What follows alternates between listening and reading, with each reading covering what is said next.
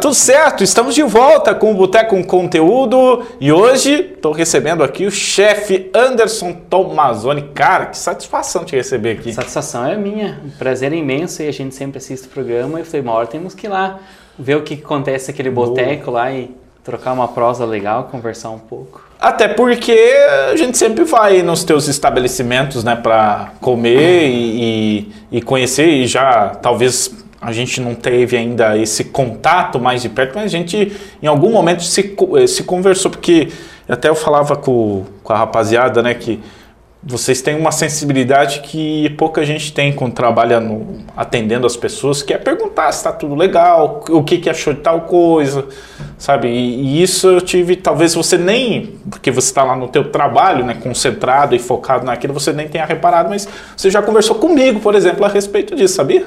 Eu não me lembro. Na verdade, a gente tenta essa parte, assim, sentir o que o cliente quer, né? Se está tudo uhum. bem, se está gostoso, se está sendo bem atendido, se a comida está legal, aquele feedback, dar um oi, cumprimentar, é um pouco nosso, assim, assim, falando nossos restaurantes que, que eu trabalho, né? Mas também nosso, essa parte mais calorosa, né? A gente até brinca, fala assim, a gente tem um pouco de medianeira, né? Curitibano que nem dá um oi, né? o cara tá do lado nem conversa. Mas é para entender, para saber. Às vezes a gente tem que negócio do, do cliente já vai todo dia ou toda semana, então acaba se enturmando um pouquinho. Com os outros, ah, como é que foi o futebol? Como é que tá as crianças? Fazia tempo que você não vinha. E acaba perguntando, conversando, mas às vezes nem repara que tu já foi lá, mas eu não lembro de tanta gente, né? Nem tem que, assim, nem, nem se preocupe com, com isso, né? gente, o chefe Tomazoni, ele atende a rede de restaurantes da família Variani, né? Isso mesmo. Então, uh, por favor, Rafael, vou, vou, falando em atender bem, né? A gente está aqui no seco até agora. Essa chama Bananinha. É a nossa, Bananinha. É a nossa entrada. Eu pensei que era café pelo copinho, né? Eu ia falar, mas hum, trouxe um chá de camomila ou não? Mas é... É quase que acalma. Nossa, ficou. calma. Hum. Cheese. Olha, docinho com, ainda. Tava com saudade dela que faz. Olha só. Tratamento VIP, hein? Meu Deus do céu. Dá para marcar de novo o boteco? Acostuma mal, né, né Rafa? É. Olha só. É. Meu Deus do céu. Hum. Cara, mas Top. me conta uma coisa. Hum. Quando que você descobriu essa profissão? Olha, essa profissão, assim, da gastronomia, assim como chefe de cozinha, e atualmente eu, chefe de cozinha e professor, venho de tempo já. É, venho da família, vamos assim, da família Valharte, da família Tomazoni, toda aquela parte da origem italiana de gostar de cozinhar, de gostar de comer bem, de confraternizar, de fazer aquele, vamos falar assim, a gente chama de banquete, né? Fazer aquela, aquela hum. mesa cheia, né? Chamar todo mundo, reunir e comer bem. E eu desde pequeno já tive essa vontade de aprender a cozinhar. Desde pequeno, quando minha avó estava viva, estava lá do fogão a lenha, lá mexendo nas panelas, cozinhando. Minha mãe falava que quando eu era pequeno, ela me levava nas vizinhas lá, eu chegava na casa da vizinha, a primeira coisa, abria todo o armário lá, tirava todas as panelas e arrumava e organizava de novo. Uma coisa bem louca que a gente descobre depois. Você não quer ir lá em casa? e, e, com o tempo foi crescendo isso. Meu pai teve uma empresa de mercado e atacado cesta básica por ano, mas sempre no fundo tinha aquela, aquela tipo assim, aquele negócio, eu gosto daquilo, um dia eu quero fazer aquilo. E nossa região que por perto era carente de faculdades, de cursos na área da gastronomia. E eu estava na faculdade de administração, quando estava encerrando a faculdade, me formei em administração, abriu gastronomia na Univel em Cascavel. Eu falei, ah, isso é minha chance. Terminei a administração em dezembro em janeiro estava dentro da faculdade de gastronomia já. E quando entrei, botei o pé, comecei a fazer as primeiras aulas, falei, é isso que eu quero para minha vida. Isso que eu amo, que eu gosto. É tudo me pergunta, por que que se faz isso? Eu falo, primeiramente tem que amar, tem que gostar. Né? A gente assiste o Masterchef, assiste o programa e fala assim, nossa, é tudo lindo, maravilhoso. É, mas o dia a dia de um restaurante, do pega para capar, de ficar 12, 14 horas de pé numa cozinha, calor, quente, é final de semana, é feriado, é sábado, é domingo, eu falo, tem que amar aquilo, tem que gostar. Eu acho que tem o dom, claro, a pessoa tem que. É um trabalho, a gente recebe por aquilo, mas ao mesmo tempo é um, assim, que é uma paixão diferente de um trabalho diferente um trabalho de segunda a sexta que fecha lá a loja, acabou, no, volta só na segunda. O nosso é um final de semana, é, é, é, dias e dias assim que, que quem vive naquilo sabe o que acontece. E quando comecei a fazer faculdade, eu falei assim: ah, é isso que eu quero trabalhar.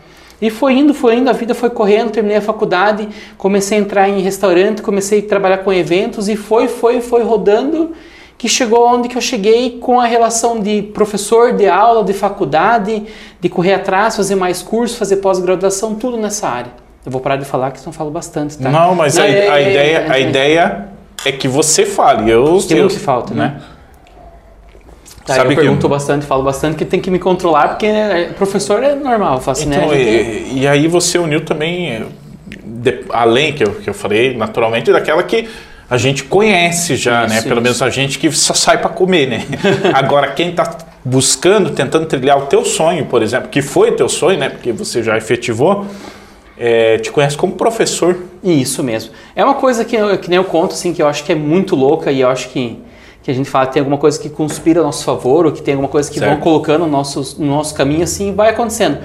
É, bem na época que eu entrei, estava trabalhando com, com gastronomia, foi bem no tempo da Cantina Meat, antes do Marcos e do Mauro comprar a Cantina Meat, o tempo da Gabi e do, do Carlos Guedes.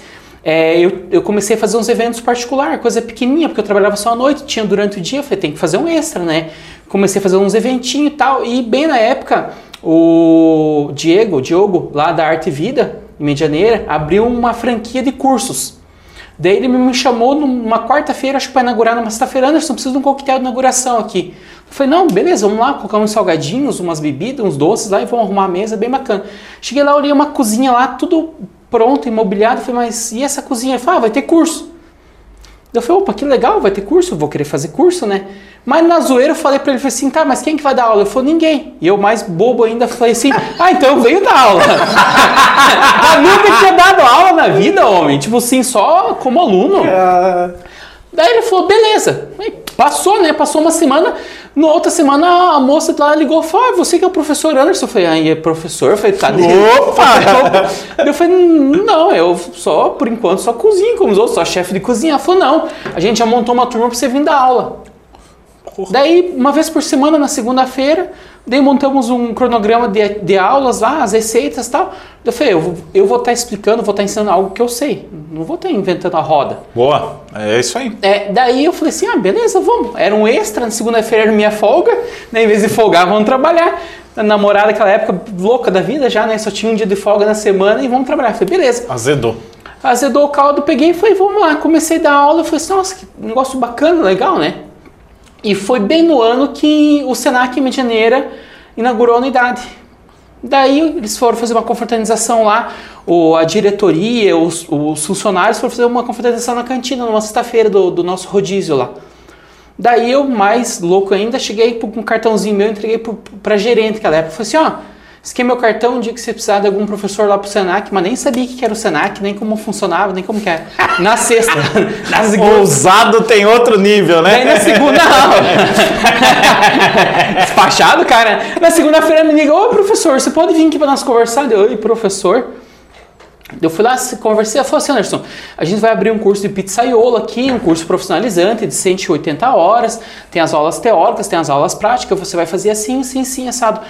Você pode vir dar aula, vamos fazer um contrato tal, nada de processo seletivo, nada de concurso, nada por enquanto. Falei, vamos.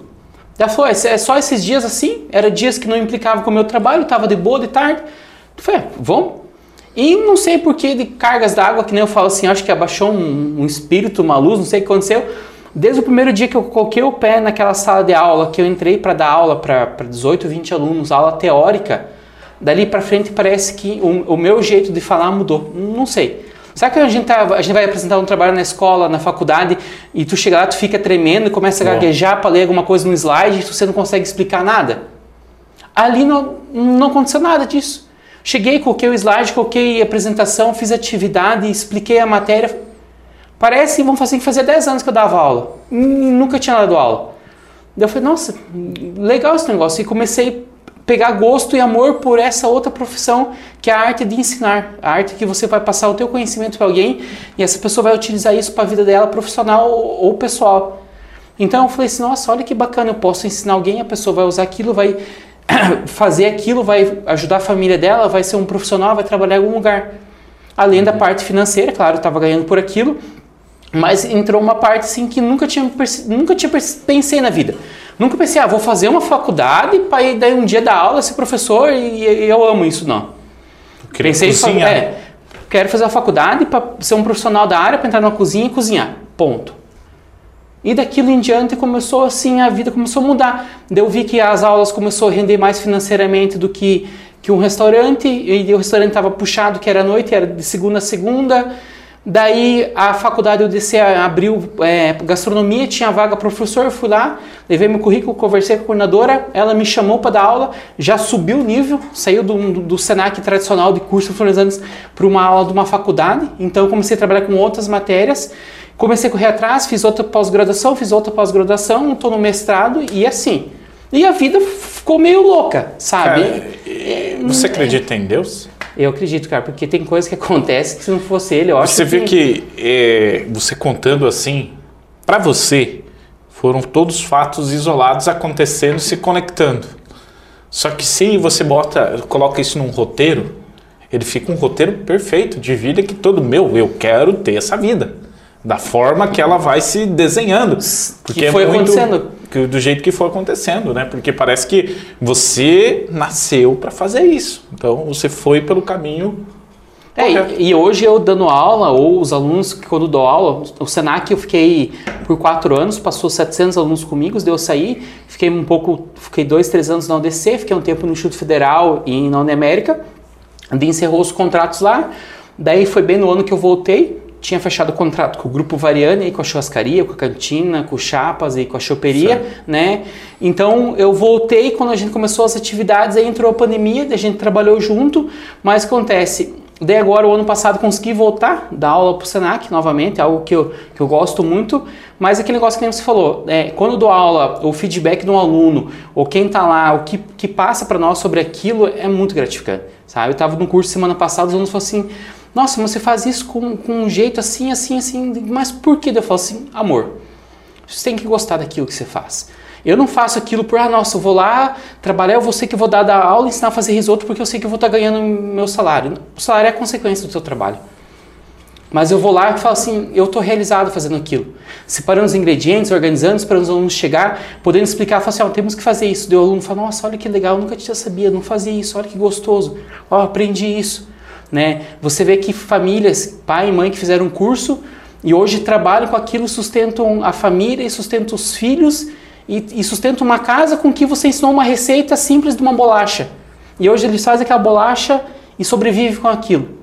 E não tem dinheiro que paga. É, que é tem, uma coisa muito bom. Tem dois, tem dois elementos muito importantes ali, duas ocasiões para você analisar. Primeiro, é, no sentido que você fala de, ah, não vou trabalhar só pelo meu salário, né?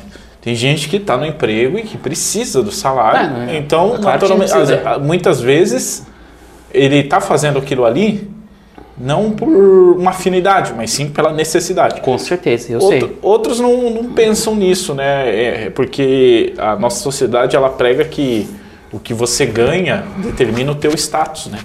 Status conhecimento, status é, financeiro, né? o status de, de ter coisas.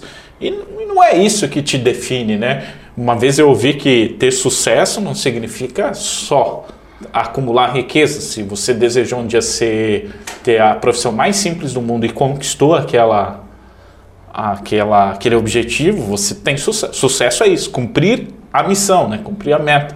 Cara, e. Está satisfeito com o que está fazendo. E isso, você está tá vivendo e ganhando um reconhecimento financeiro muito importante e mais importante do que é o feedback, que é o que te garante que você está fazendo algo de relevante para as pessoas. Quando a pessoa comenta um prato ou comenta...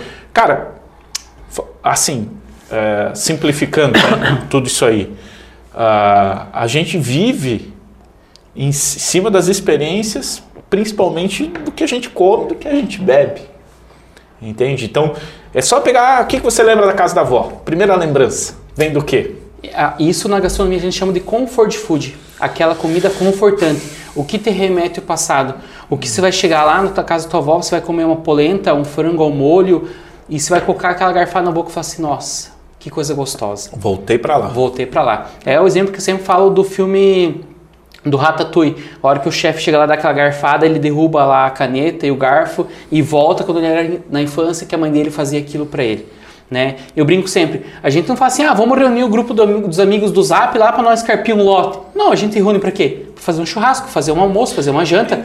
O domingo em família. Ninguém se reúne domingo a família lá para pintar uma casa. Às vezes pode acontecer, mas o principal é o quê?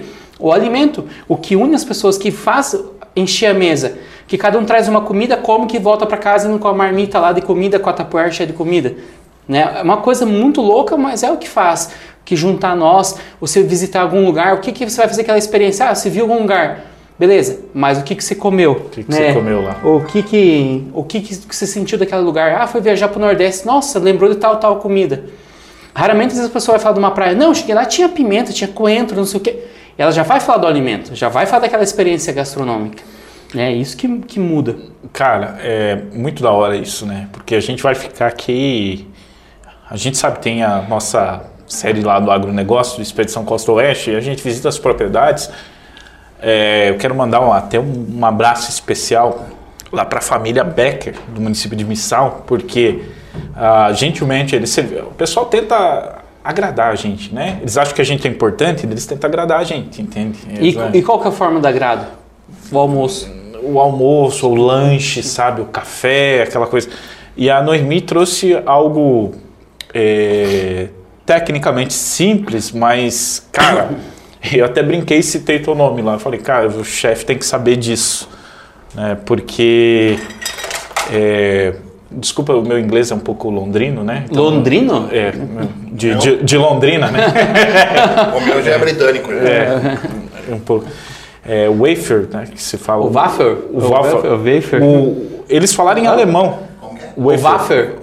O wafer de, da Mirabel? É, isso, isso. Ou eles falaram em alemão, eu não, não, lembro direito como que é.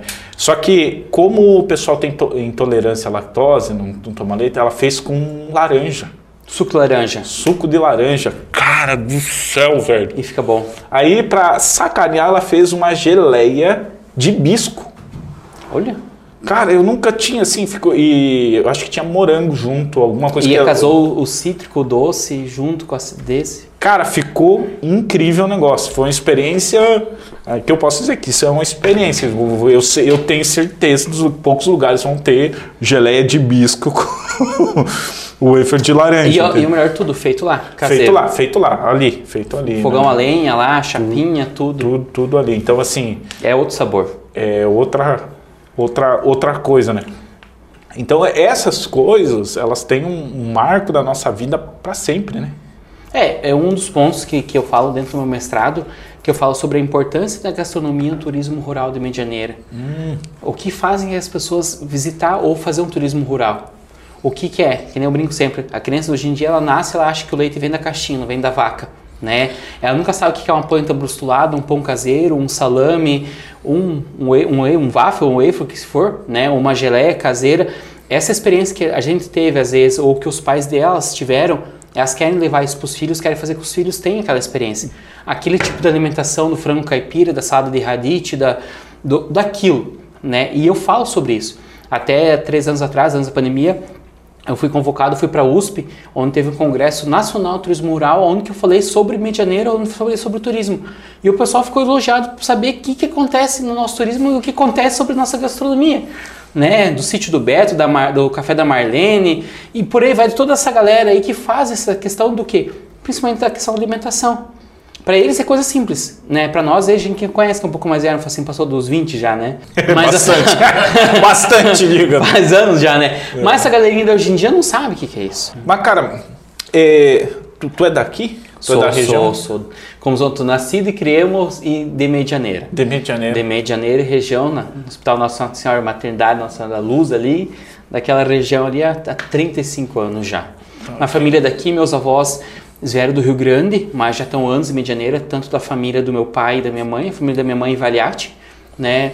O meu avô é o Albino Valiati, irmão do seu Plínio, que são os donos da Friela, né? Os Tomazoni nosso lá tem tio que tem supermercado, tem tio que tem pet shop, tem tio que tem é, recuperadora de carros, tem tio isso, aquilo, que são uma família bem grande, e da parte dos falhates, toda essa da galera. Então, é gente que já vem há 50 anos atrás, que nem meu avô sempre fala, foi o primeiro que entrar com um facão e cortar um cipó ali dentro da, da linha Bom Jesus. Então, assim, Nossa. já estamos a, a te, estamos a tempo já em Medianeira, minha família. E eu sempre fiquei aqui, fiquei um meio ano em Mato Grosso, em Cuiabá, que fui morar com a minha tia lá ver um pouco diferente, visitar o Pantanal, Transpantaneira, tudo que está acontecendo hoje na novela, a gente conhecer um pouquinho lá, mas sempre a vida inteira é medianeira mesmo. E assim, você pode falar alguns pratos de tua criação ali nos restaurantes assim que a gente já comeu, que porque a, o que a gente sabe é, é muito sucinto, sabe, das, das coisas. A gente vê o prato lá, a gente vê determinado alimento, mas não tem noção de, de como é pensado, de como. Porque além de você idealizar ele, você tem que fazer com que quem está trabalhando replique ele, né? Que é, eu acho que o mais difícil de, de tudo. E quem está lá para consumir que goste também.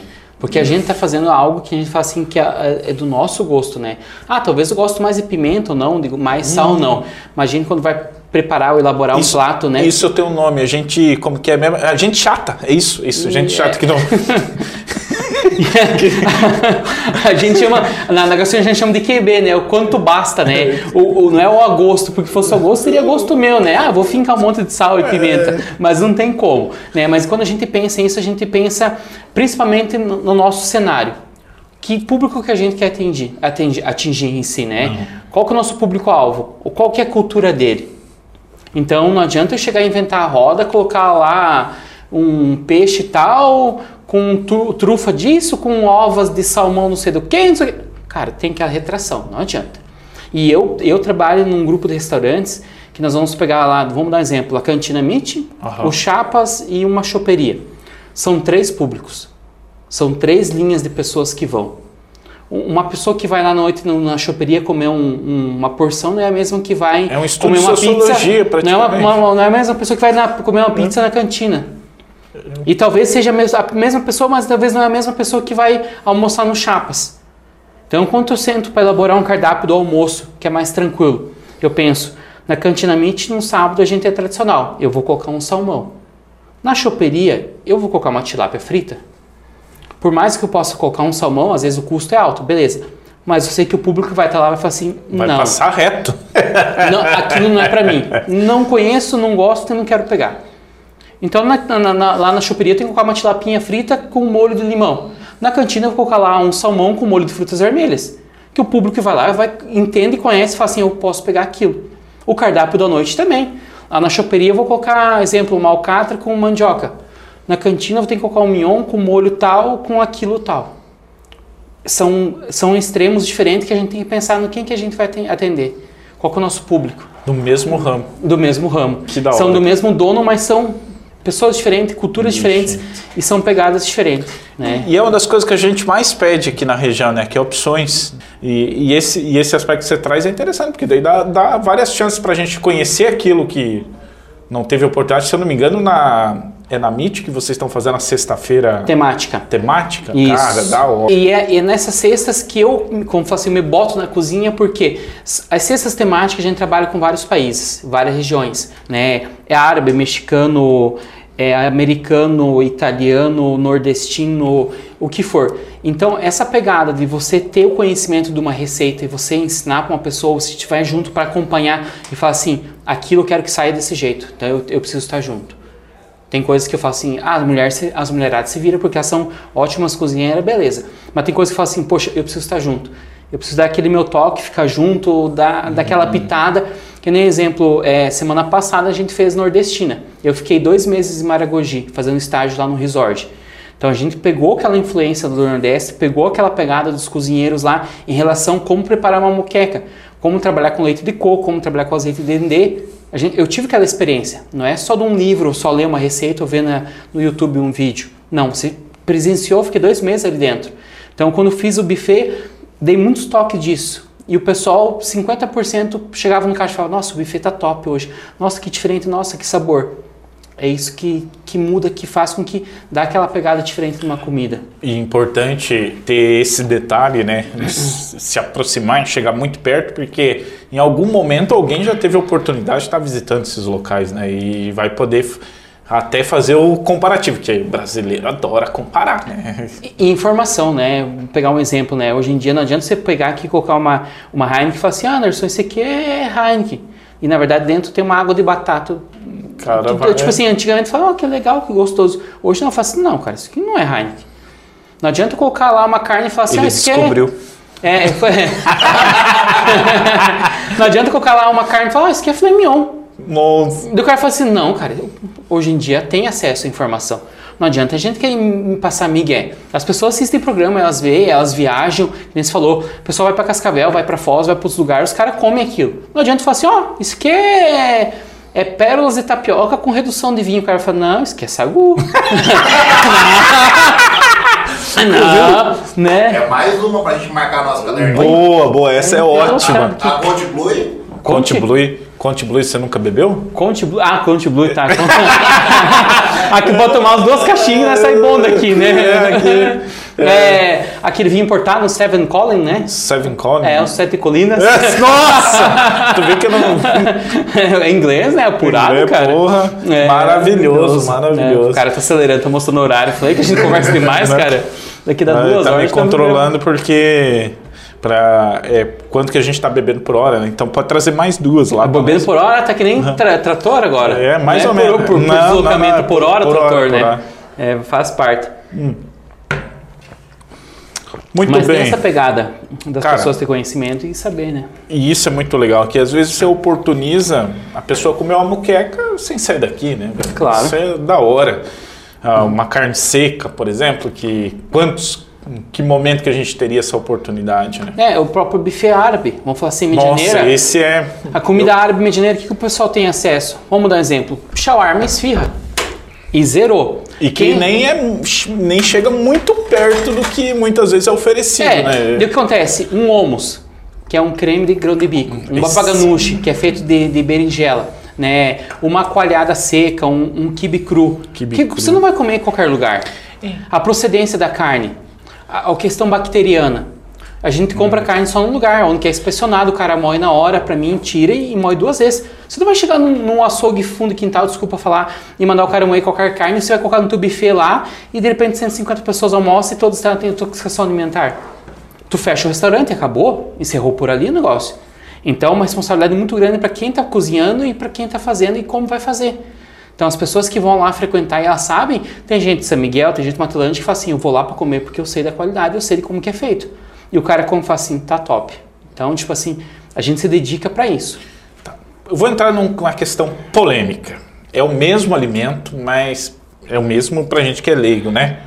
O quibe cru é uma coisa que eu curto pra caramba, mas é a gente come com todo o receio do mundo.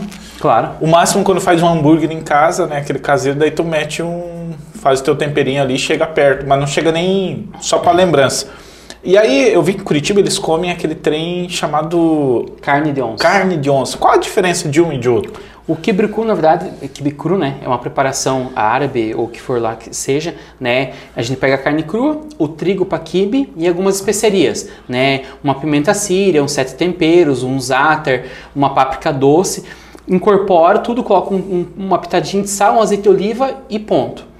O, a carne de onça, na verdade, ela é uma carne, vamos falar assim, quase picada na faca, mas às vezes pode ser moída, né? Deixa bem picadinha. Tem outro ponto que complica mais ainda, que a tradicional usa gema de ovo crua. Então a gente tá com dois ingredientes extremamente tensos na cozinha: carne crua e gema de ovo crua. Daí coloca pimenta, sal, azeite, é, mostarda Dijon, mistura bem e come com uma torradinha ou com alguma outra coisa. A diferença delas é em relação ao tempero, ao preparo, mas as duas são cruas. Mas agora vou falar assim, que nem fosse de polêmica, né? O salame. A gente tá comendo carne de porco crua há quantos anos? Mas não tem um processo de defumação? Só defuma? A defumação não defuma, cozinha. defuma não é cozimento. A- a- a- é só o célula. cozimento, para matar as bactérias, a gente tem que passar de 70 graus. Para matar quase 90% das bactérias. Para cima de 90% tem que passar de 100 graus. A carne tem que cozinhar. A carne de porco que a gente moe e tempera com sal, pimenta, açúcar, vinho ou alho, que for, coloca na tripa e pendura e defuma, ela defumação é um calor, às vezes seco com um calor frio, às vezes que a gente fala, é uma defumação para conferir o sabor e aroma. Mas dentro ela é 100% crua. Ela, não passou, ela não, não passou de 20 graus lá dentro. Ela não matou nenhuma bactéria. Por mais que às vezes o sal pode matar, mas não mata. Entendeu? Na verdade, a gente está comendo uma carne crua também. Tirando um salame italiano, desculpa te cortar, um salame italiano de uma, de uma frimeza, vamos dar um exemplo, que ele passa pelo processo de cocção, tudo certinho. Mas um salame lá de- do tiozinho que faz, aí mata o porco em vaso, coloca na tripa, coloca lá na estufinha, coloca um foguinho no, no fundo lá, defuma, carne crua. Da pessoa, ah, não como kibe, que é cru, mas ele come duas pernas de salame. Eu brinco sempre que o cara fica pensando, fala, ah, é verdade. Hoje em dia a gente tá um pouquinho mais saber a procedência. Tá um pouquinho mais tranquilo, eu falo, porque os porquinhos são bem muito mais cuidados que antigamente. Antigamente jogava o porquinho lá e comia co- qualquer coisa de qualquer jeito. Tinha aquele negócio do, do, do verme lá, aquele negócio do- da cabeça e por aí vai. Hoje em dia, já foi comprovado, até tem notas de especificação da frimeza, que a gente pode comer a carne suína ao ponto tranquilo, não tem problema nenhum, já isso foi comprovado. Até a Frimeza fez uma vez uma matéria, isso não é só a Frimeza, outros frigoríficos, outros, tem outras pessoas. Tem o restaurante do Jefferson Rueda em São Paulo, que é a Casa do Porco, ele faz carne de porco crua e mal passada e ao ponto e, e é um dos melhores do mundo, com certificação. Então hoje é tranquilo comer isso, né? Mas eu, Eu não sei se é porque é cultural, né? Mas eu não consigo. Eu, eu sei, a gente faz, eu gravo expedição e a gente já visitou diversas pocilgas e, e Não, não, constata isso, né? E, que hoje é um tratamento muito diferente, né? Ah, é muito, muito controle. Tem uma sanidade, inclusive, na alimentação, né? Ah, não. tem, tem uma tecnologia muito avançada para é produzir cuidado. Sim, sim, a sim. ração deles. Só que, cara, eu não consigo. É uma coisa que eu não tenho coragem ainda. Ou o paladar, né? O meu paladar não. É, eu falo assim, carne de porco crua em si, cortar uma carne e comer, beleza, diferente do salame, vamos dar exemplo, né? Mas eu dou um curso de churrasco que a gente faz a carne suína ao ponto. Ela não sai sangrando, não, mas ela sai Ela que tem suculência, não é crua também. O, o aluno olha e fala, nossa, professor, ele experimenta e fala, nossa, que bom, macio, gostoso, uma tambrita que for, né? Não é aquele negócio cru, vermelho, que nem carne de gado, que a gente só encosta no fogo e tira e come.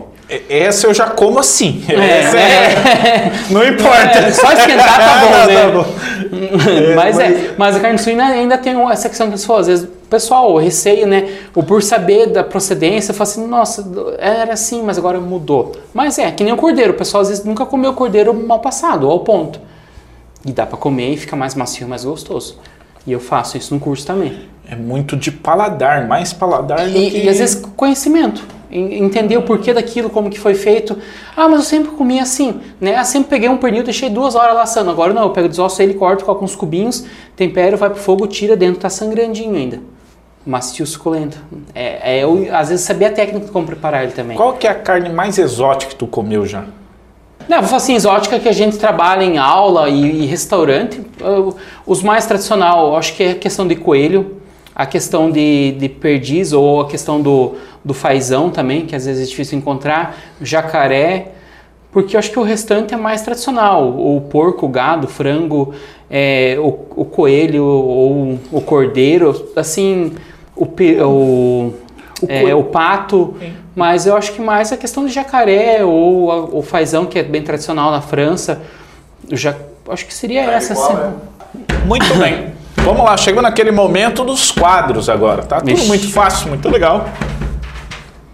Vamos lá para as rapidinhas.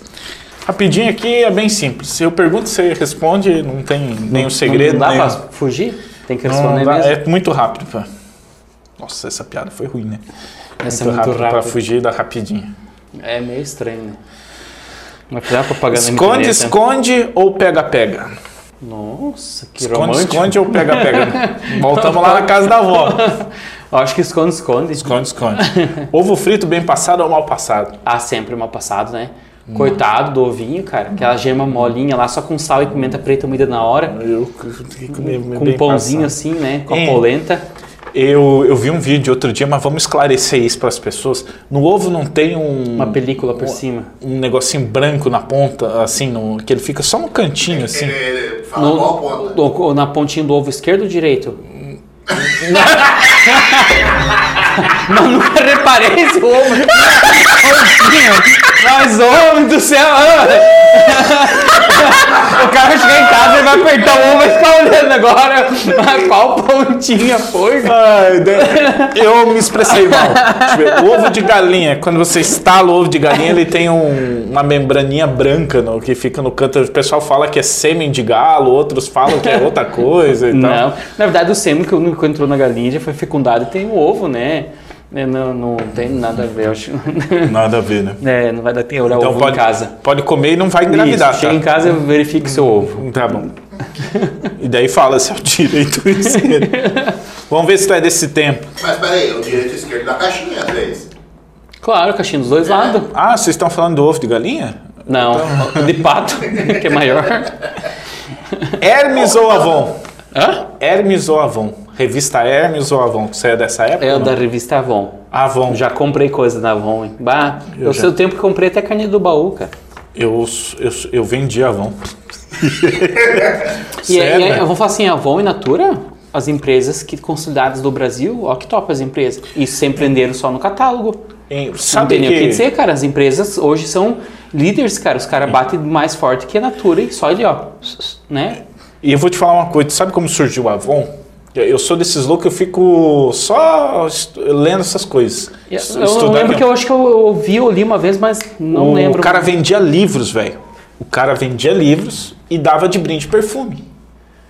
E as mulheres que atendiam ele preferiam os perfumes que os livros. Então, assim, ficou meio contado, ele se tocou. Eu vou vender perfume e dar o livro de brinde.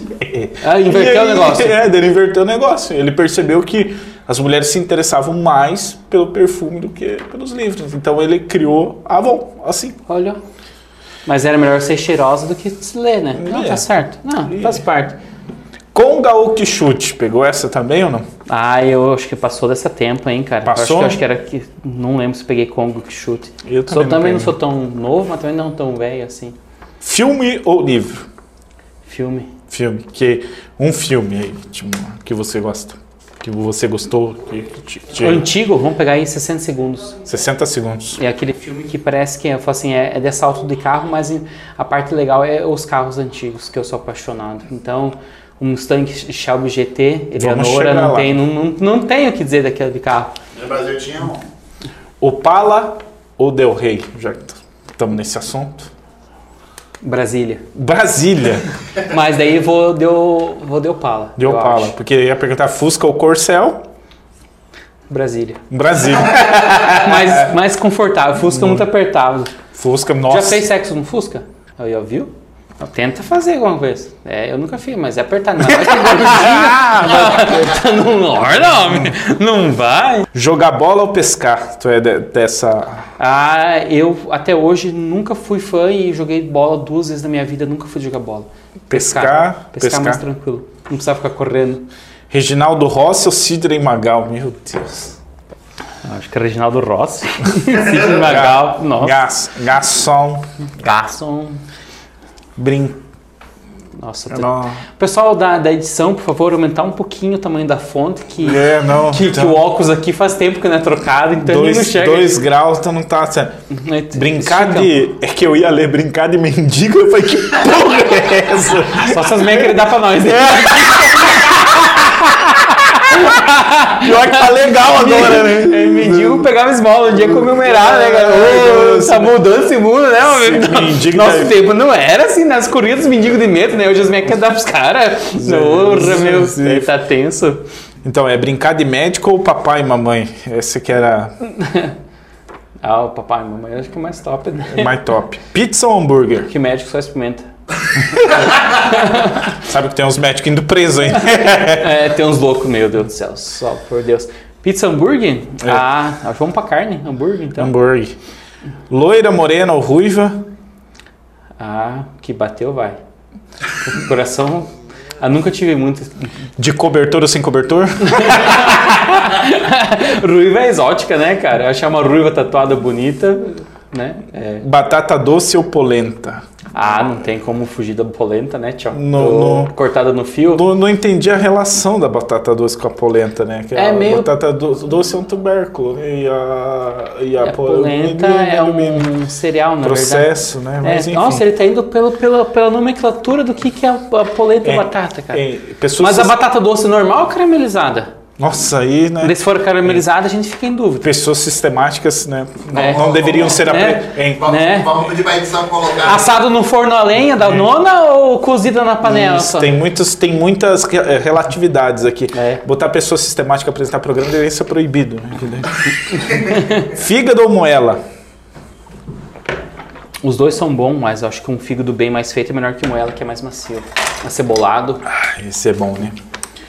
Coxa ou asinha? Aí, entre parênteses aqui, frango de frango. Ah, agora, agora teve parênteses? Ah, acho que coxa, né, cara, tem mais carne, né? Asinha não passar só chupando, né, cara? Tem, que- negócio que tem que comer que tem substância. ou come as duas, né? Come É. coxa e passa chupando. Ainda É. bem que colocaram asinha, né? Pior se colocaram coxa e peito, né? Coxa e peito. Ah, daí tem que ser qual dos dois, direito ou esquerdo? Trio Parada Dura ou Tião Carreiro e Pardinho? Tião Carreiro Capataz, agora é Pardinha? Pardinho, é que Pardinho é uma das mais antigas lá. Ah, então vamos no Tião Carreiro, né? Tião Carreiro. É. Milionário José Rico, João Mineiro e Marciano. Eu tô sentindo que os quê? gostos aqui tá mais voltado pro editor, né? o cara que pensou assim, eu gosto disso, né? Ah. Vou perguntar se ele gosta disso. O né? cara nunca colocou Vengan Boys ali, né? Não, não. Não, Qual é o teu estilo de música? Falar. Ah, eu sou bem eclético, cara. Eu gosto puxando do, do MPB, um sertanejo, uma música raiz, a- um, um Xuxa. um eletrônico no nível Alok, assim que eu falo, né? Um pagode raiz gostoso. Aí vai, cara. Eu não sou muito daquele um rockzinho tranquilo também, não sou aquele rock do extremo e não daquele pagode do louco e nem do funk do louco. Mas o restante que vinha, a gente Skank, isso, é- Capital Inicial. é, essa galera tem que as músicas legais onde que tinha conteúdo que a gente falava, né? Gostosa. Bom, vamos lá então para verdade ou desafio, que é bem simples na verdade. Verdade ou desafio é o seguinte: é, você escolhe entre cantar uma música, contar uma piada, ou contar uma história constrangedora, um perrengue que já passou, ou beber a nossa corotezinha. Nossa, corote, mas é camelinho. É camelinho de verdade. Camelinho- Nossa, é original, original. Muito bom. Coisa boa, que a gente só serve coisa boa. É, Eu tô vendo já. A cada bananinha era boa. Era boa, mas Caseiro. aquela é só no começo. que- Aquela não- é agora, tipo, se não quiser, daí Ah, podemos trocar também, né? Ah, essa é melhor ainda. Nossa, cara. Nossa Isla, cara. É, essa- Amanhã tem que trabalhar, cara. A dor de cabeça É. vai ser forte essa. a, dor, a dor de cabeça chegou antes da bebida. Ó, ó, tá latejando já. Essa foi forte, cara. Ai, cara, eu te- teria umas coisas pra contar disso, mas vai ser politicamente in- incorreto. Correto. Sobre Kisla, né? O que era Kisla? Nossa senhora. Ah, eu acho que podemos contar, cara. É, a, a- a gente, História constrangedora? a gente aprontou bastante na vida.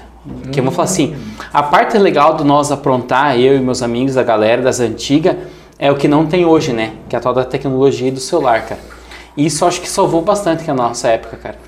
E nossos anjinhos da guarda, eu acho que Deus era muito forte, cara, porque a gente aprontava alguma presepada, cara, fazia alguma barbaridade e nunca dava nenhuma cagada, nenhuma merda, graças a Deus, cara. Então a gente fazia bastante. Uma vez a gente tava num, num, num- num boteco diferente à noite, tomando uma cerveja, né? Aqueles Aquele botecos. que Tinha luz? Isso, bastante luz colorida, Ah, né? Tá. Tinha um E- disco voador em cima do boteco aquele dia. Não, que ele não tinha. tu, tu foi no outro boteco, né? Aquele ficava perto da, da, igreja, não. Esse ficava mais afastado, né? Não, seus bobos, era Natal. Natal. Disco voador no Natal? Não, era Natal cheio de luzes. Ah, tá. Piscando de É, Gramado cores. Canela, Natal de Luz agora. Isso que dá chamar gente inteligente. Isso, já, já pegou na, na- no rebote. E nós lá tomando a cerveja e tal, daí, cara, amizade é aquele negócio, sempre tem um filho da mãe no meio, cara. E nós lá tomando a cerveja de 20 real e vai, vai. Daí quando a gente foi sair, olhou assim o pneu do carro, assim, murcho, cara. Eu falei, ah, beleza. Só atualizando, 20 reais naquela época é 100 hoje, tipo assim, chegar, né? Porque hoje já tá 20. É, não, né? acho que nem era 20, era mais Mas o- 10. O que vai ter gente perguntando onde é que era esse boteco. Só 20, ô louco, velho. Descendo lá fora, assim, o pneu do carro, cara, furado, cara. Pensa, o lugar que você tava, os amigos que tu tava com o pneu do carro furado. E como tu vai organizar todo o rolê, cara? E daí, depois de uma meia hora que tu foi começar a andar com o carro com o pneu furado, que não dava pra trocar o lugar, o pneu ali, tu foi descobrir que teu amigo passou lá e furou e murchou o pneu. foi, cara. É, não, Foi muito sacanagem, cara. Foi muito, cara. Mas Daí- qual a ideia? Pousar lá? Essa era a ideia? Não, a ideia era zoar, a ideia era tu trocar o pneu na frente do bar. Pensa, todo o movimento que tinha, todo o público que tinha, olhando lá e você. pneu. E tu trocar um pneu, cara. Você foi pra trocar o óleo e acabou trocando pneu. E bem na época tinha um amigo meu também que tava junto com nós, cara. Ele trabalhava e, e numa empresa, daí, cara, e se estendeu, cara, porque foi tarde, cara. Já era de madrugada, tu com o pneu furado. Daí a gente teve que achar um lugar mais tranquilo pra deixar o carro pra conseguir trocar o pneu. Daí ele chegou atrasado em casa, foi trabalhar atrasado. O que que aconteceu? O patrão pegou no pé. E o cara fazia tiro de guerra na época, cara.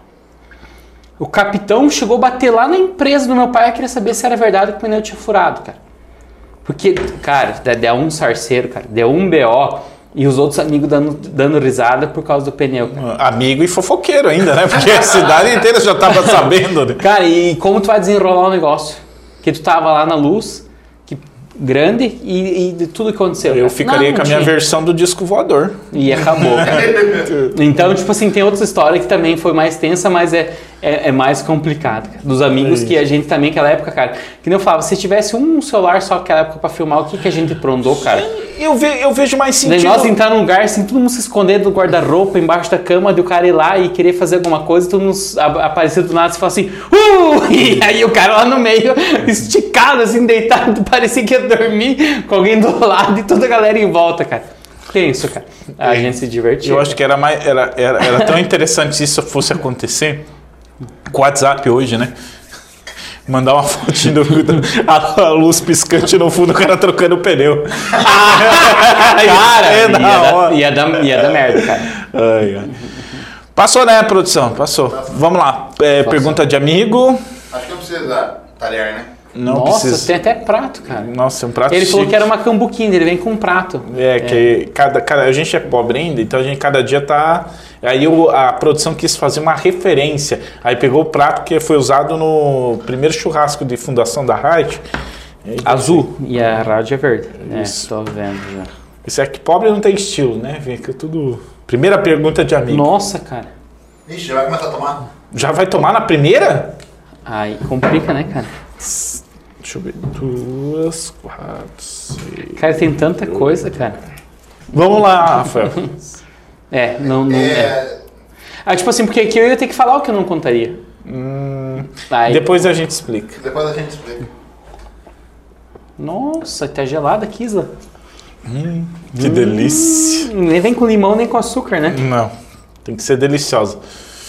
Apesar que aqueles três sacos de limão tinha ali, não, não consumiu isso. Nossa, mas acho que colocaram água aqui dentro, né, cara?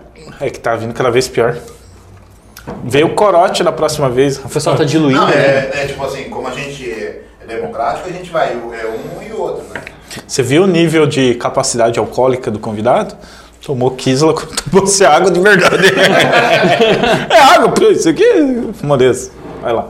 Não, eu vou ler a pergunta, que eu vou tentar explicar ela. Ai. o cara que fez a pergunta, eu acho que ele deve ter feito já na vida, entendeu? e é o cara que tá coçando a cabeça. Eu não sei o que estão falando aí. Eu não sei. só recorto. Ah, só recorta. Eu só recordo. Como faz pra tirar leite de gato? Na gato não dá pra tirar leite. Se fosse de gata, dava até pra tirar.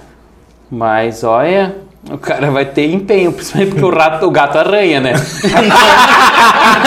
Ele vai ter que colocar o gato grudado numa árvore e vai ter que, vai ter que lutar como os outros. Vai ser meio complicado, cara. Explica. Rafael, como que você tira leite de gato. Puxa o tigela. Só puxa o pires. Nossa, você, você se sentiu ridículo agora? Ou se sentiu ridículo? Ah, tá. pergunta? É que na verdade a gente não lê, né? O tal do português, né? Como tirar leite do gato? Talvez do gato seria o gato macho, né? Mas não de gato. É, aí o de e o do. Beleza, boa pegadinha essa. essa foi foda. A vida é uma cilada, né? né, Bino? essa aqui eu acho que é mais tranquilo. Qual sua inspiração todos os dias? Boa. Eu acho que a inspiração todos os dias é acordar e tentar fazer algo diferente que eu não fiz ontem e melhorar o que estou fazendo hoje. Acho que, tipo assim, a gente está em constante evolução, mudança. Uma coisa que eu sempre falo, às vezes, pro Marcos, pro Mauro, até pra minha namorada, que eu não consigo ficar quieto sozinho no mesmo lugar. Desculpa quem gosta de trabalhar numa empresa e ficar 30 anos fazendo aquilo e digitando num teclado atrás de um computador. Eu me sinto incomodado se eu não tô todo dia em constante desafio. Anderson, hoje tu vai ter que fazer essa cerveja aqui e virar uma latinha. Beleza, é isso que eu quero. E eu não consigo fazer todo dia a mesma hora. coisa. Eu não consigo todo dia estar no mesmo lugar, parado, quieto. Eu tenho que mudar, tenho que andar, tenho que falar com pessoas, tenho que ir, tenho que voltar. E eu tenho que estar em movimento. A minha inspiração é essa. Se eu acordar e falar assim, ah, todo dia tem que levantar, sentar minha bunda no sofá e fazer aquilo e... Não, não, não, não. Se eu quiser ver você fora, só chega e fala, ó, todo dia você vai fazer isso. Cara, me desafia, me- que nem, que nem um, o diretor lá, o gerente do Senac fala, coloca na parede e pressiona, bate nele, tenta sugar o dele. Eu, eu sou assim, cara. Me bate que eu, que eu acelero, cara. Eu não consigo ficar sossegado. Eu tenho que falar assim, ah, eu tenho que mudar. Se eu ficar acomodado, eu falo pra mim, não, aquilo não serve. Não gosto. Por mais que tem gente que gosta, desculpa, licença, mas eu não. Eu tenho que estar assim, ó. Eu, eu tenho que ir no movimento. Acordar cedo, levantar, fazer isso, aquilo e correr. E é manhã, tarde, noite, às vezes é passar 14, 20 horas acordado.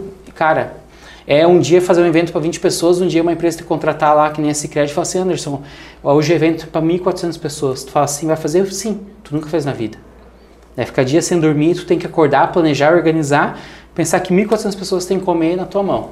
E tu liderar uma equipe de 110 garçons mais 40 pessoas na cozinha. E aquilo tem que funcionar que nem um relógio. Próxima. Cadê o gato? Próxima, próxima.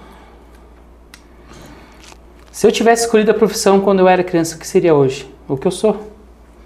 Você não tem outro. Médico, não. Advogado, não. É, administrador, adoro. Supermercado, porque meu pai tem 35, 40 anos de supermercado. Meu pai começou nas compras, depois foi gerente na Cotrefal, né? Que hoje é lar. Depois Destro, depois Mufato, depois nossa empresa.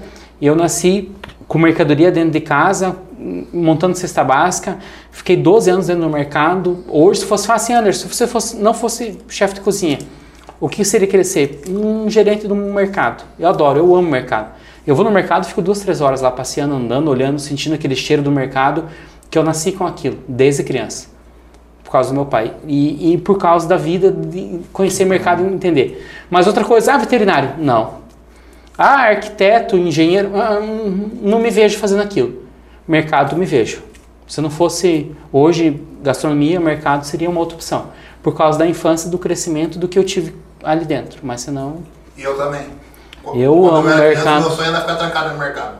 só pra ficar comendo. Pra roubar o mercado, né? É, Esse era o, o sonho. Qual o seu maior sonho? É, acho que uma coisa que todo dia eu, eu, eu bato na minha cabeça e falo seria o que, que eu vou ser no futuro? Quem eu vou ser? O que, que eu vou estar fazendo? Isso me pega bastante na partida. Eu falo, isso me pega bastante no meu pé. Porque eu não quero ficar acomodado do jeito que eu tô. É, tá algo que ainda você fez e tem vontade de fazer, ter meu restaurante. Isso é, é tipo assim, aquele sonho de você ter algo que você faz a sua criação, você faça a sua comida, a pessoa fala assim, cara, eu quero ir lá para comer porque aquele cara fez do jeito que ele faz e é assim. Ou um lugar que talvez queira conhecer. Ah, conhecer não, não tem lugar único, né? Acho que o mundo não tem. Para mim, Itália, França são as bases da gastronomia, Alemanha, esses lugares assim, na parte para Europa. Estados Unidos, beleza, legal. Ásia, aquele povo tudo enlouquecido lá, sushi. Mas a Europa é algo que me encanta. Conhecer os vinhedos, conhecer os restaurantes, conhecer toda aquela parte da Itália, desculpa, da Europa em si, que tem a Itália, a França, todo aquele conglomerado. Acho que a- aquilo fascina bastante. Voltado para gastronomia, mas um sonho é, é ter meu cantinho. Eu falo assim, o restaurante seria um nome que eu sempre quero colocar, que é coisa da infância. Restaurante Pão com Banha. O cara fala assim, pão com banha, mas por quê? É que antigamente comia pão com banha.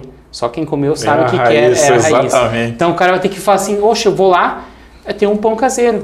Tem a banha passada, tostada, que seja uma alta gastronomia hoje. mas é aquilo. É, é, é polêmico que eu vou te perguntar. Banho é mais saudável que manteiga? Os dois estão juntos. Porque a manteiga nada mais é que a gordura do leite, que é coisa saudável, natural. e A esse- banha é a gordura do porco. Hoje na gastronomia, a base francesa e italiana é 100% manteiga. Eu uso muito manteiga. Ela é mais natural e saborosa. A banha é mais um pouco mais forte de sabor e aroma. Mas acontece, os dois são os dois mais top na gastronomia. Antigamente, banha assim, hoje não, banha aqui. Vem pra gastronomia. No restaurante a gente usa feijão, arroz, fazer molho, tudo banha. Usa, usa. Não por causa do custo, por causa que o valor é alto da banha. Mas em relação à qualidade. É. Você Não- pega um não- feijão não, com banha, é não. outro, outro Tirando, sabor. acho que a Cantina Mint, que a gente não usa muito por causa do público, novamente, mas choperia e chapas, banha todo dia. Fazer feijão, fazer arroz. Como você era na escola? Cara, eu era muito quieto, tranquilo, por mais que hoje eu sou gordinho, naquela época também era gordinho. É, tinha discriminação naquela época, sofri bastante bullying, na verdade, até de professor, professora, na verdade, professora no Mondrone, uma vez, minha mãe teve que ir lá, que ela falou assim, ah, para de comer, deixa pros teus amiguinhos da escola. Zé, cara. Então, Que tipo assim, absurdo, então, tipo assim, eu- a gente tinha os amigos, mas a gente percebia que naquela época tinha preconceito de convidar pra jogar uma bola, de fazer grupo de uns amigos porque tinha as meninas e tal, né? Mas eu era sempre aquele cara tranquilo, sossegado, quieto na minha, não não era não era elétrico, não era louco. Minha, as amigas da minha mãe, minhas vizinhas, você falavam assim: ah, esse piá nunca vai ser nada, não se interessa muito por escola, não sei o que, não sei o que. Às vezes não tem muita nota boa, mas foi o primeiro a fazer faculdade, o primeiro a correr atrás de uma carreira, né? Mas eu era bem quieto na minha, assim, não era As enlouquecido. pessoas têm um pré-julgamento de estabelecer, colocar todo mundo no mesmo pote e avaliar a partir disso. Todo mundo é psicólogo agora? Todo Mas mundo é... se arrepender algo, algo que disse o que faria ter feito diferente, ah, tem bastante. Às vezes alguma palavra, alguma coisa que, que você, que negócio, se você falar assim, ah, se pudesse voltar no passado, não teria feito isso. Tinha pensado diferente. Tanto eu acho, vamos falar assim na parte mais pessoal, parte mais de relacionamento, mais a parte da, da, tipo assim, a parte profissional, algumas coisas. Mas eu acho que é mais a parte de relacionamento, mais a parte pessoal. É, tem coisas que eu tô fazendo hoje que eu não fazia antigamente, é chegar e falar. Eu sou muito, o capricorniano, muito de ficar quieto, não poder falar assim, ó, vai tomar no cu. Não é isso que eu quero, pra mim, cerveja tá ruim. Não, beleza, tá bom. Tipo, quieto tomar, sabe? Hoje em dia eu tô percebendo isso. E é principalmente, em, cap- capricorniano. é, principalmente em relação ao relacionamento. De tipo assim, de não falar, falar as coisas e quando chegar, explodir de vir falar e falar assim, pronto, deu, agora chega. Então acho que muitas coisas podia ter acontecido diferente nessa parte. Muitas coisas que eu deixei passar foi, foi de quando chegou, estourou, eu falei, ah, não, deixa. E podia ter É feito isso. diferente. Eu acho que é. Porque existe uma tentativa, né? Não, vou, vou tentar. E hoje eu percebo, falo, não, tem que chegar a falar. Tem que conversar, tem que tocar o terror, tem que falar o que tá acontecendo e, e muda um pouco. Tá, indo- tá, tá tranquilo, né, Rafael? Só faltam três agora. Ah, esse aqui não tem nem o que eu vou responder essa pergunta aqui. Eita. Calma, não vai pegar a pilha, não, não. não. Por que escolheu ser chefe de cozinha? Mas de outra coisa. Não, é que no. no- na- Ah, vamos falar assim, a gente é gordinho, gosta de comer, né, cara? Ah, o- ah, não o tem o que dizer. Fala, o Rafael fala, o Rafael falou agora, ah, porque não tinha outra coisa. Sabe que na, na faculdade de jornalismo muita gente fala isso, entra no curso e fala, ah, não sabia o que fazer, escolhi jornalismo. E, e- e da nossa profissão é diferente que muitas pessoas vieram fazer faculdade e falam assim, cara, eu não estava satisfeito no que eu estava fazendo, tava faltando um ano para terminar a minha faculdade, faltava dois anos, fiz um ano, não gostei e vim fazer gastronomia.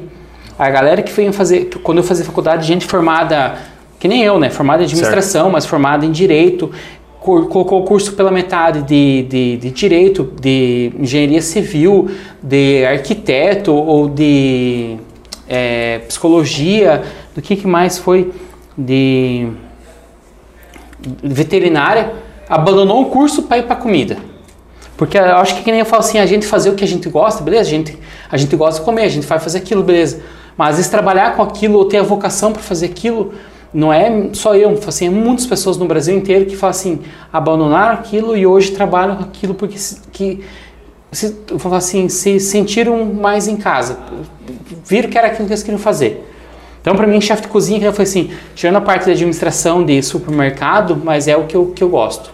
Para mim, nem o que escolher hoje.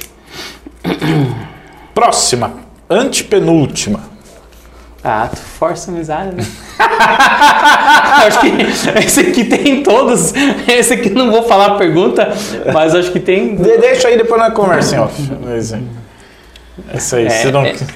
Não vou nem falar, cara. Meu Deus do céu, cara. Agora é o corotinho. Ah, mas é uma coisa que pode ser do passado, né? não pode ser de hoje, mas aconteceu, né? Mas tu vai pegar todo mundo lá Pode atrás. ser, pode ser, nem tudo é o que parece ser. É verdade. Nossa senhora. Essa, ó, se dá certo, se dá certo, vai sair daqui com um cobertor apavorando todo mundo, né? Porque Mas nem pro cara pegar uma, uma pinga ali do Corbari, alguma coisa de qualidade, né? Meu Deus do céu. tem que ser. Essa era uma pergunta meio complicada essa. Essa aqui é bem, bem extrema, né? Qual a lembrança mais feliz e mais triste que você tem? Nossa senhora.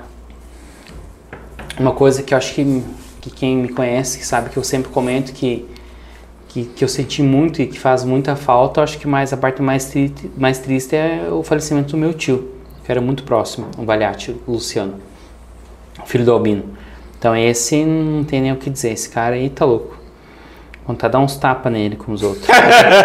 Faleceu muito cedo, com 30 e poucos anos. né? Nossa, então, cara. tipo assim, é um cara que quem conhecia ele sabia a pessoa que ele era, então pra mim é um cara que faz muita, muita falta. E eu sempre sonho com ele. Então, Começando a vida, né? 30 e Isso, poucos né? anos. Eu falo isso porque eu Então, tenho porque, 30 tipo e poucos assim, anos. É, Aí tu e, fica com e, isso. tipo assim, a lembrança, é, tipo assim, acho que a lembrança, a lembrança mais feliz quando meu avô ia me buscar pra mim ir pro sítio. Que eu ficava no sítio com meu tio, com meu avô, com a minha avó, ele ia me buscar de Brasília. Que é a Brasília que eu restaurei hoje, que eu, que eu tenho ela. Que a Brasília é o único dono, tirada zero de fábrica, tudo. Então é uma Brasília que tem uma história muito forte, pessoal, familiar, então tem uma lembrança que não tem nem, nem, nem o que dizer. Então, Pode essa- não. e essa já, já ofereceram 120 mil nela. 120 mil. Isso, eu já gastei 90 mil com ela, já gastei. A avaliação dela em São Paulo passa de 110 mil. Pela restauração, pela qualidade, pela documentação, nota fiscal, manual, chave de reserva, placas amarelas. Tem chave e reserva da Brasília. Tudo, tudo, tudo que você imaginar. Caralho, velho. então é um carro que não, não tem. Então é uma lembrança que não- nunca vai esquecer. Que da hora. É, arranhada gata. Essa Que cor que ela é? amarela. Amarela. Putz! Brasília amarela, velho. Nossa, essa aqui não precisa nem beber também, né? Vou falar. O que precisa fazer para ser um bom chefe? Cara, eu acho que eu, eu- a gente, eu sempre falo que a pessoa fala assim: nossa, chefe de cozinha, chefe de cozinha. Chefe de cozinha é que nem um cargo dentro de uma empresa. Tem, vamos falar assim, tem lá o funcionário e tem o, o, o coordenador, o diretor que seja. Chefe de cozinha é um cargo dentro da cozinha que você tem ao longo do tempo. Que além de cozinhar, você tem que saber administra- administrar, fazer lista de compra, fazer planejamento, fazer muitas outras funções. Essa é a parte do chefe de cozinha. Além de lidar com pessoas. Isso, não é só chegar lá, ah, hoje eu vou chegar às 7 horas da manhã, vou descascar uma cebola, vou picar, vou fritar, vou fazer uma carne e acabou. Isso é o cozinheiro. O chefe de cozinha, além de fazer as funções, ou, ou ensinar, ou mostrar, ou fazer, ele tem que falar assim, o que, que vai ter no cardápio? Como que vai estar? O que, que vai ter? Do jeito que vai estar? Como que eu vou comprar aquilo? Aonde que vai estar? Então é uma função muito grande. Então essa parte, tipo assim, o que precisa faz- fazer para ser um bom chefe? É tempo de trabalho, é dedicação, é amor e, e saber o que está fazendo. E não fazer aquilo por só fazer. É, é muito, muito, é, tipo assim, é muito envolvimento. Hoje, que nem eu sempre brinco, um bom chefe de cozinha hoje tem 20, 30 anos de carreira. O cara não fez, desculpa falar, um- uma faculdade, um curso EAD, hoje em dia que tem, de um dia no outro dia fala assim, ah, eu sou chefe de cozinha. Não, filhão, não é assim. Tu é um cozinheiro que nem o professor você falava, tu é um cozinheiro com diploma. Chefe de cozinha não tem lá, ah, vou fazer um curso lá de chefe, eu vou ser chefe, nunca cozinhou na vida. Não, não é assim. É muita afinidade? É que nem eu então? falo assim, ah, vou fazer um curso de oratório, hoje sou um jornalista. Não, não é assim, filhão, não funciona aquilo. Né? É afinidade, é você correr atrás, é trabalhar, é lutar, é passar um evento, se entrar 8 horas da manhã ou 7 horas da manhã no evento que eu entrei para fazer, sair 6 horas da madrugada, andar 20 km dentro de um evento, é, é, é você saber lidar com pessoas, saber trabalhar com planejamento, é um negócio muito grande. Não é só falar assim, ah, eu, eu cozinho, eu sou chefe. Não. Ah, eu fiz gastronomia, amanhã eu vou colocar uma doma bonitinha, eu vou chegar lá, vou ser chefe. Não, não é assim. 80%, pessoas, das- 80 das pessoas que se formam não vão para de trabalho. 20% que vão, às vezes vão ser cozinheiro, vão ser um chefe. Quando eu fiz pós-graduação, teve aluno que fez graduação comigo, quando foi fazer pós, falou assim: ah, faz você um macarrão lá. Eu falei, mas por quê? Ah, não, porque na faculdade a gente fazia só meio pacote, agora tem que fazer três. E tu é professor, tu já sabe como é que faz, né? E- Então o negócio foi assim, nossa, mas. Tipo assim, a pessoa não sabia lidar, fazer um produto um pouco mais em quantidade. Então o chefe de cozinha não é só cozinha, não é só tá ali de bonito, de doma. E como Então, que é- vai, é- vai atender é, uma, é, uma- é um negócio muito forte que tem por trás de você. É, é um, é um, tipo assim, é um peso, um cargo que tu tem que ter responsabilidade. Tem que ter tempo de, de conhecimento, dedicação, estrada, saber como é que funciona para falar assim, ah, aquilo é assim. Então, eu acho que é um negócio bem... Com o tempo. Tu não faz um dia um curso, se formou e fala, ah, acabou, é, eu sou o chefe. Não. De qual cara faz um negócio, tu fala assim, hum, não sabe, né? É, não sabe. É assim, mais ou menos. Gente, E quando vai fazer macarrão, precisa botar o azeite na água? Não, óleo e água não se mistura, isso a gente aprendeu na escola. e por, Pra que, cada- que, por que que manda a gente colocar o, sei lá... Que... É a mesma coisa quando falava pra cortar a cabeça e o rabo do peixe. De perguntaram pra mãe, foi perguntar pra avó e foi perguntar pra bisavó. Da bisavó falou assim: não, é porque a forma era pequena e o peixe era grande. Lenda. Água e óleo não se mistura. Pra cozinhar um macarrão a gente precisa do quê? Água e sal. Muita água, uma, uma quantidade certa de sal. A gente fala assim, água do mar, né? Pra cada 100 gramas de macarrão, um litro de água. Então pode pegar o pior macarrão do mundo ou o melhor macarrão do mundo, colocar numa panelinha com pouca água, sem sal e óleo, vai virar uma polenta. Bastante água, sal e cozinhar no tempo certo. Água e óleo não se misturam, o óleo tá ali só de varde. Gastou óleo a vida inteira de varde. É que não lembro quem que falou, falou mas É, é, é, sim, sim, não, não precisa, não precisa. O óleo vai ficar em cima da água, parado. Não vai interferir na, nada no cozimento. Acabou. Então é só o dom, né? Não tenho que... Cozinha o macarrão só com água e sal. Eu acho que foi a indústria do óleo que implementou essa para gastar mais óleo. Oh, mas sabe que a pasta de dente diz a lenda. Eu tive aula de economia no meu curso, daí eles contam muito dessas histórias. Diz a lenda que tava, tinha diminuído muito a venda de pasta de dente. Eu não sei se tu vai pegar a época que o tubinho de pasta de dente tinha Era uma, de, de, de ferro, de inox? não, uma É, tipo, boqueira muito pequena, Sim, assim, sim, que você sim, apertava. Tinha que furar ele pra abrir. Aí Sei, eles sei, estavam sei. numa conferência lá, isso é a lenda, tá? Não sei se é verdade ou não, mas estava lá numa conferência para resolver Essa a, eu já ouvi falar, mas a pode questão, falar. a questão da demanda e tal. Aí veio o, o, Um garçom, o zelador, é. o zelador falou, viu? É, eu sei que vocês aí que pensam e tal, mas eu, o que que eu penso desse tubo aí? Que a boca é muito pequenininha, você tem que ficar lá apertando e tal. Se fosse maior seria mais fácil. E aí que estourou A venda. a venda, porque aumentou a boca do tubo, aumentou o consumo. Naturalmente você manda mais pasta de dente do que precisa. Resumindo, quando o buraco é maior, é melhor. Melhor, exatamente. Então, assim, por isso que eu acho que a minha. Tá falando, eu tô quieto. Eu tô tomando só cerveja. tu que conhece os buracos grandes? Eu tô super. Tô falando do buraco da pasta de dente. Eu, não, eu sou uma pessoa sem maldade no coração. Aham, eu... Só do ovo esquerdo. Cara, Tomazoni, Hum. nós queremos você aqui de volta. Já vou falando isso porque. Nossa, fica à vontade, É, a gente tem a gente tá- bastante Não, conversa. volta pra próxima vez fazer o. Ah, é, nós temos que marcar um. fazer um trem desse uma hora, a gente fazer o boteco lá pra mostrar o. O trem sendo executado, um Pode macarrão, alho, óleo, qualquer coisa. Nossa, assim. macarrão alho e óleo, cara. Meu Deus do céu. Foi a primeira coisa que veio na minha cabeça. Mas é, beleza. O que, o que, que você sugere aí? Que já eu vou ficar. Nem, nem, nem vou falar Não nada. oferece Depois comida pra pobre. alho óleo, Vamos fazer um ovo com gema crua, então, tá bom. Nossa. senhora. Que que Ou esquerdo. Tá. Não, não, fica tranquilo. Não, vamos fazer uma carne legal, um Uma molho carne? legal, com uma massa legal. Mesmo macarrão alho e Não óleo. precisa ser muito. Uma picanha, uma alcatra. Eu acho tão chique macarrão alho. velho. Não, Vai estragar o macarrão. tá, tô vendo. Tá bom. Então. Ô, Tomazoni, obrigado, tá, cara? Obrigado a de você. coração. Eu que agradeço pela oportunidade, por, por esse tempo aí. Fico à disposição aí para nós fazer algum outro programa, alguma outra coisa legal aí, para nós conversar mais um pouco. Fechou, gente. Boteco Conteúdo, toda segunda-feira, às 7 da noite, aqui no Face da Rede, Costa Oeste de Comunicação, simultâneo também na Costa Oeste FM 106.5.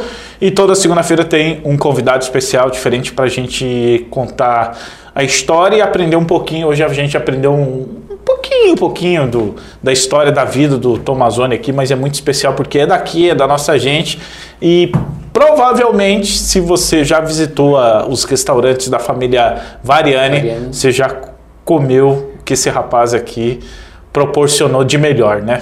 Então, se liga só que é isso, é isso, é para isso que o Boteco tá aqui, para mostrar um pouquinho de quem tá, tá aqui, né? Na Das forma mais- pessoas que estão por aí. é, da forma assim. mais, mais simples possível. Obrigado. tá? Fechou? Obrigado a você. Gratidão.